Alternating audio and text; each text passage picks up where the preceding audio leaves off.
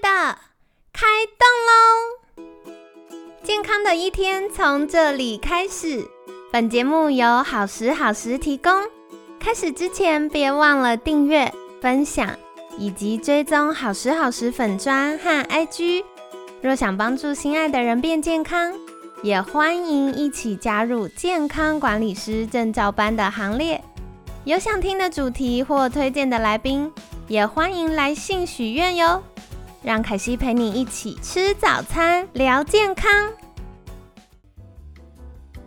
嗨，欢迎来到凯西陪你吃早餐，我是你的健康管理师凯西。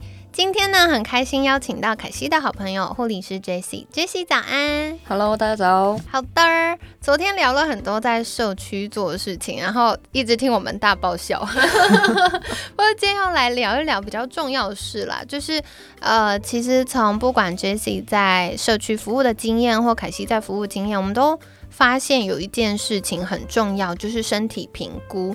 因为如果没有确定身体。基础的状态，你给的建议可能都不是适合客户的建议，所以这一次呢，就想要邀请 Jessie 从护理师的角度，简单跟我们介绍一下，到底什么是身体评估，大概有哪些项目呢？好，终于聊到护理的部分了，哦 不务正业太久了。对，我们刚刚前面聊的很多，OK，对，好。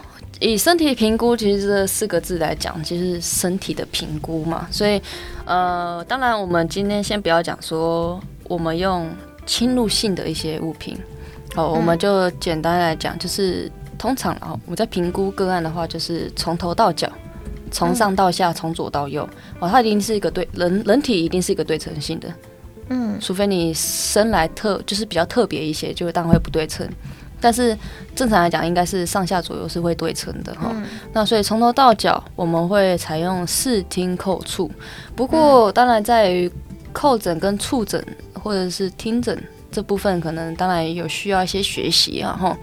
但不过以视诊来讲，你光光是观察它的外观形状，对，好各各个器官部位啊哈。例如说你帮他量这个血压、白头塞，哦。他血压、他的呼吸、心跳，然后他的体温状况如何？哦，那皮肤呢？皮肤它的左右，我们以左右对称来讲哦，他皮肤如果以双手上肢来讲，哎，左手比较红，右手好像一般，那你就会觉得，哎，左左手一定有些问题，那因为他的为什么突然发红了？哦，那或者是他的温度，哎，左手比较冰，右手比较温，哎，为什么会比较冰？有可能他循环不好，或者是他刚好就是左侧偏瘫。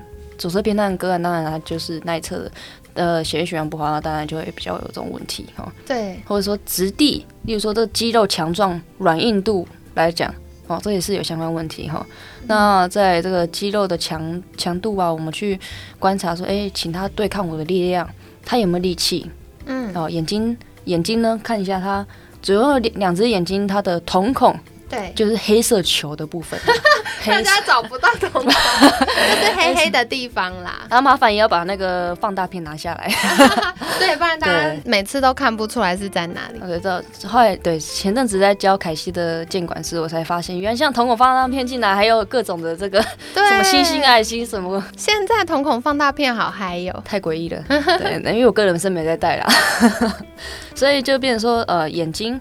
这个我们的瞳孔大小来去看一下，哎，它两边是有没有对称的？它大小大约是忽大忽小，还是有遇光的反应如何？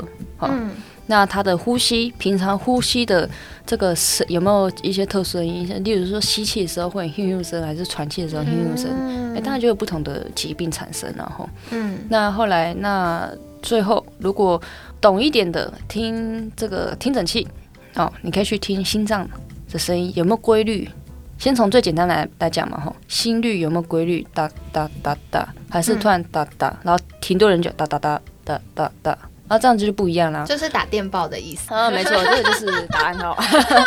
这是心音的部分就会有问题了哈。对，那当然是叩诊跟触诊这部分就比较属于可能要加强多练习。不过初学者以一般我们来照顾家里长辈来说，你平常天天在看他。哎，今天他怎么好像突然脸一边歪斜了？哎，怎么突然手有一边没有力气了？或是他突然讲话声音变得模糊不清了？对，哦，或者是说他吃饭平常不会呛，咳突然开始突然呃会很容易呛咳。嗯，哦，那这些就是有些相关的症状问题，那我们来做进一步的去做一个检查。嗯对，那这是所谓我们最基本、最基本身体评估。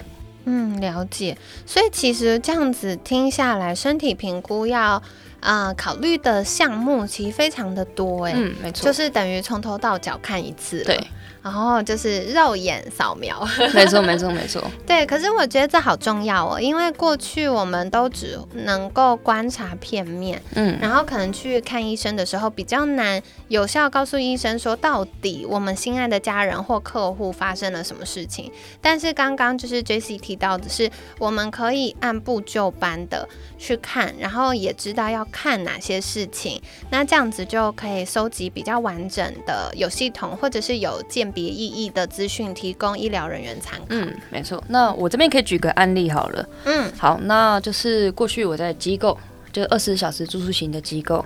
好，那我们会有些新的个案要入住嘛？那入住的时候，我就用这个生平来去帮他看一下。啊，他他是坐着轮椅进来的，对没错。那 OK，表示他下下次基地其实不 OK，但是我们不会很武断就说啊，他就是这样。有些可能只是体恤长辈而已哈。所以我们一样从头到脚看下来，嗯，从头看下来的时候，他的眼睛，嗯，瞳孔大小一样，但是他的左侧脸颊颧骨的地方有淤青，然后请他双手举高的时候，可以稍微举得起来，但是你就可以明显感觉到他的左手举起来的时候，正常讲我们双手是平的，对。他的一手有点微放下来之外呢，他的手不是直的，对。是有点有点弯曲，对。呃，这个有形成一个小角度，对，就是他的手肘这边是有一点弯，他没有办法很有力的伸直。对，没错，然后或者是你在看他的手的时候，嗯，他的手可能会微微的下垂，对。嗯。那他后来，呃，我就大约可以判断说，他有可能左侧是有一些状况问题的哈。但是这个个案呢，很可惜，他是失智症啊，所以他当然也说不出一个所以然。然后家属又又是一个就是天边孝子，就是 比较少有机会回对家啦。。那后来我可以帮他检查全身的上上肢、下肢的肌力，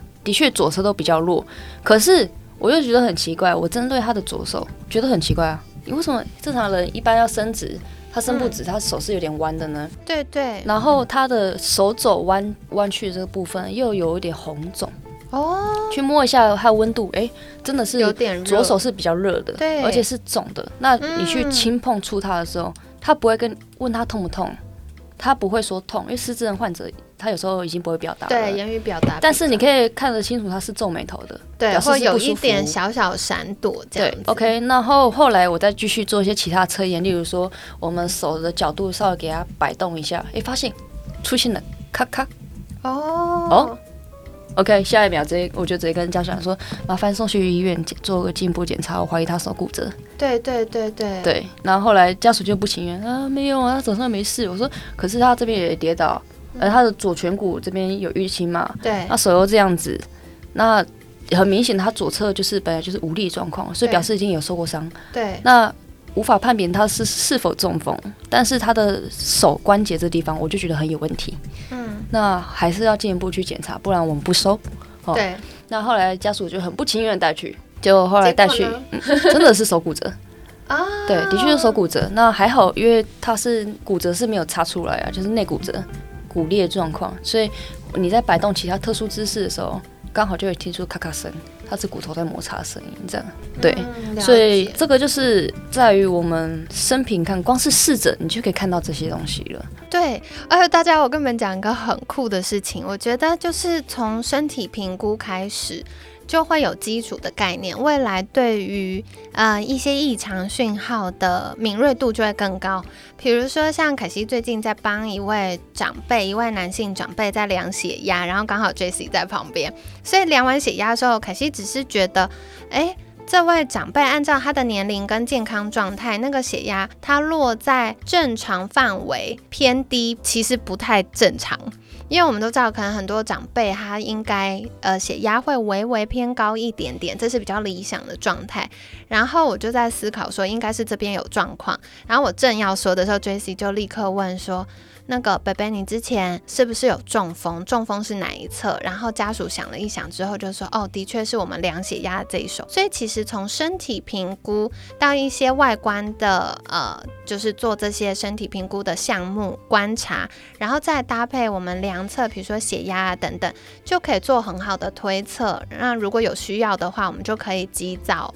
呃，转介去给医疗人员处理，这也会对于客户来说是比较安全有效的做法。嗯，没错，没错。嗯嗯，所以从身体评估的角度啊，刚刚有介绍到很多项目，也有跟大家说为什么身体评估这么重要。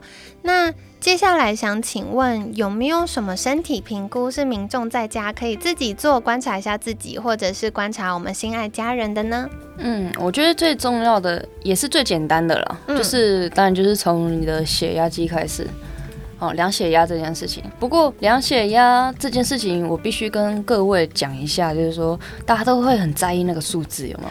啊，那现在我们最新的这个血压定义值是一百三 over 八十。就是高的收缩压，前面第一个数值是一百三，后面舒张压是八十，这才是以上哦，一百三八十才是定义为高血压。嗯，好，现在有已经改了，以前是一百二 over 八十嘛，哈，现在改一百三 over 八十。那我们必须要提醒一下各位，这个是定义的这个正常值，对，我们还是必须以平常这个个人的状况来去定义它。例如说，像例如我自己本身好了。我在运动，那我水有时候喝多喝少不不一定，然后，但是我的血压都是落在九十 over 八十，嗯，就是这么低。对，可是我并没有觉得说哪里不舒服或者是之类的。那这个九十 over 八十，那就是这个就是我的正常值。对，所以你不能去说啊，你这个就是低于正常值啊，所以你血压是低。的确啊，是以定义来讲是低血压。对，可是有没有到异常，是不是需要积极介入处理就不一定。对，要还是要看这个人。那如果今天我血压平常量都是九十分八十，可是我今天突然血压飙到一百三，然后一百，哇，那就是有问题了。对对对，是有状况。那我们就应该用这样子的状况来去判断，说到底是不是有问题。嗯，对。所以当然定时定期量血压。对。对，例如说你是早上习惯睡醒，然后刷完牙、洗完澡，哎，不刷完牙、洗个脸，然后你就出来量血压，对，OK，或者是你习惯中午中午要小睡之前量血压，对，anytime 都可以，但是你的时间你要固定，对，没错，这样才可以说这个标不标准。对对，这个我觉得很好笑。我要分享凯西的不标准，因为我没有积极的健康管理需求嘛，所以之前会帮客户测试一些设备。因为有的时候我的客户就会问说，凯西哪一个牌子好不好或什么？那有时候我就会买回来，或者会跟厂商打个招呼借一下，然后去了解说这个到底适不适合他需要使用的状况，然后嗯，他使用的那个流程是不是便利的？等等等，然后呢，我就发现有的时候我睡醒想到，有时候开完会想到，有时候睡前发现哇，一整天没量，量一下。完全没有任何意义，因为你一整天当中，你的血压可能是不一样的。对。然后或者是你到底饭前饭后，然后你是不是情绪激动？哇，谈完一个合约，哦，那个量完血压都很高，飙高，真的。所以我觉得刚刚提醒非常重要，就是我们需要有固定的时间。那正常一般来说的话，就是呃早上固定的时间量，或者是如果有监测血压的需求，就是早晚。对，没错。所以这也是跟大家分享的喽。嗯，然后第二个就是大家可以记一下这个公式哈，就是脉压差的部分。好，那就是收缩压减舒张压，就是高的低呃血压量出来的第一个数字减掉第二个数字。嗯，正常来讲相减之下会在三十到四十之间。那如果这个脉压差越高，就是超过四十以上。那就表示你血管硬化的程度是越严重。为什么吃惊？对，因为其实呃前面这个高的数字就是收缩压嘛，对，血管在收缩的时候产生的压力。第二个数字是舒张压，就是血管放松的时候。那其实这个就是跟血管弹性有关呢。对，所以如果你相相减之下，你的这个数字越高，表示你的血管弹性越差。哦，弹性越差，那代表是你的血管硬化嘛。对，就越严重。对，因为这个相减之下的那个差距越大，就代表说你。血管它能够承受这个血液流动过去的那个压力，对，对它那个的呃幅度越小，因为正常来说，大家想象一下橡皮筋，你橡皮筋应该可以拉长长短短，拉长长短短。可是如果是呃今天它已经在紧绷的状态，然后你手又去拨它的时候，它的压力就会变更高。对，所以这个呢，就是呃，如果我们今天收缩压减舒张压，记得收缩的时候压力比较大，因为它变小小嘛，血流过去的时候就会比较呃压力高一点。那舒张的时候就是水管变大大的，所以它的压力就会比较小一点。那收缩压减舒张压，如果超过四十的话，就是代表血管硬化。哇，这个大家以前量完血压就。走了，就是量下一关了。就现在大家都学到一个技巧，其实我觉得不只是我们家里的长辈，每一位听众朋友都可以量量看。那题外话，凯西也可以分享我的经验，就是我发现，呃，如果我在工作很繁忙的时候，然后我早上起床量血压，有的时候这个数值就会稍稍偏高一点点，那也有可能跟自律神经有关，所以大家就是要一起整体的去做评估跟检查。嗯，没错。嗯，对对对。所以这部分的话，就是大家可以小小的公式可以来去做一个基础判断。那就像刚刚凯西讲的，基础判断异常，那我们再来去想源头是什么问题，再去做一个解决。对，嗯嗯嗯，因为血压其实就是血管的血液压力嘛，哈，所以这个影响层面很多啊，至于神经问题哦，你的心脏的问题，你真的本身自身肥胖。嗯，还是 不想面对，还是 这个血血管就是里面有就是太油了嘛，哦，阻塞啊等等之类的啊，这些都是有很多各种因素，新陈代谢问题，都会影响到。对，嗯，了解了解，好的，所以跟大家分享。那当然，呃，如果大家听完之后不太确定具体要怎么执行的话，也可以寻求服务你的监管师协助哦。那专业的监管师就可以协助你做这些基础的身体评估，然后把相关的观察提供你去做，去跟医疗人员沟通。那所以我觉得，透过这些专业职能的。预备呢，就可以帮助监管师更有效的去服务客户。那另外，我们也很荣幸可以邀请到 J.C. 在接下来我们呃康心监管学院要开办的代谢监管师课程里面，来指导大家怎么样进行身体评估呢？那透过这些方法的话。大家就更有机会可以提早发现、提早预防喽。那就跟大家分享。那在节目尾声一样，要再次邀请 Jessie 跟大家介绍一下。如果大家想要获得更多相关的资讯，或者是有效的执行身体，不管是身体的评估，或者是体适能的相关评估，可以到哪里找到你呢？OK，来到我们的这个桃园市桃园区金国路七百二十三号之一。对，旁边是星巴克。我就只要请星巴克就好了。想要知道另外一边是什么的话，去听前几天的节目。好的，那今天很感谢护理师 J C 的分享，每天十分钟，健康好轻松。凯西陪你吃早餐，我们下次见，拜拜，拜拜。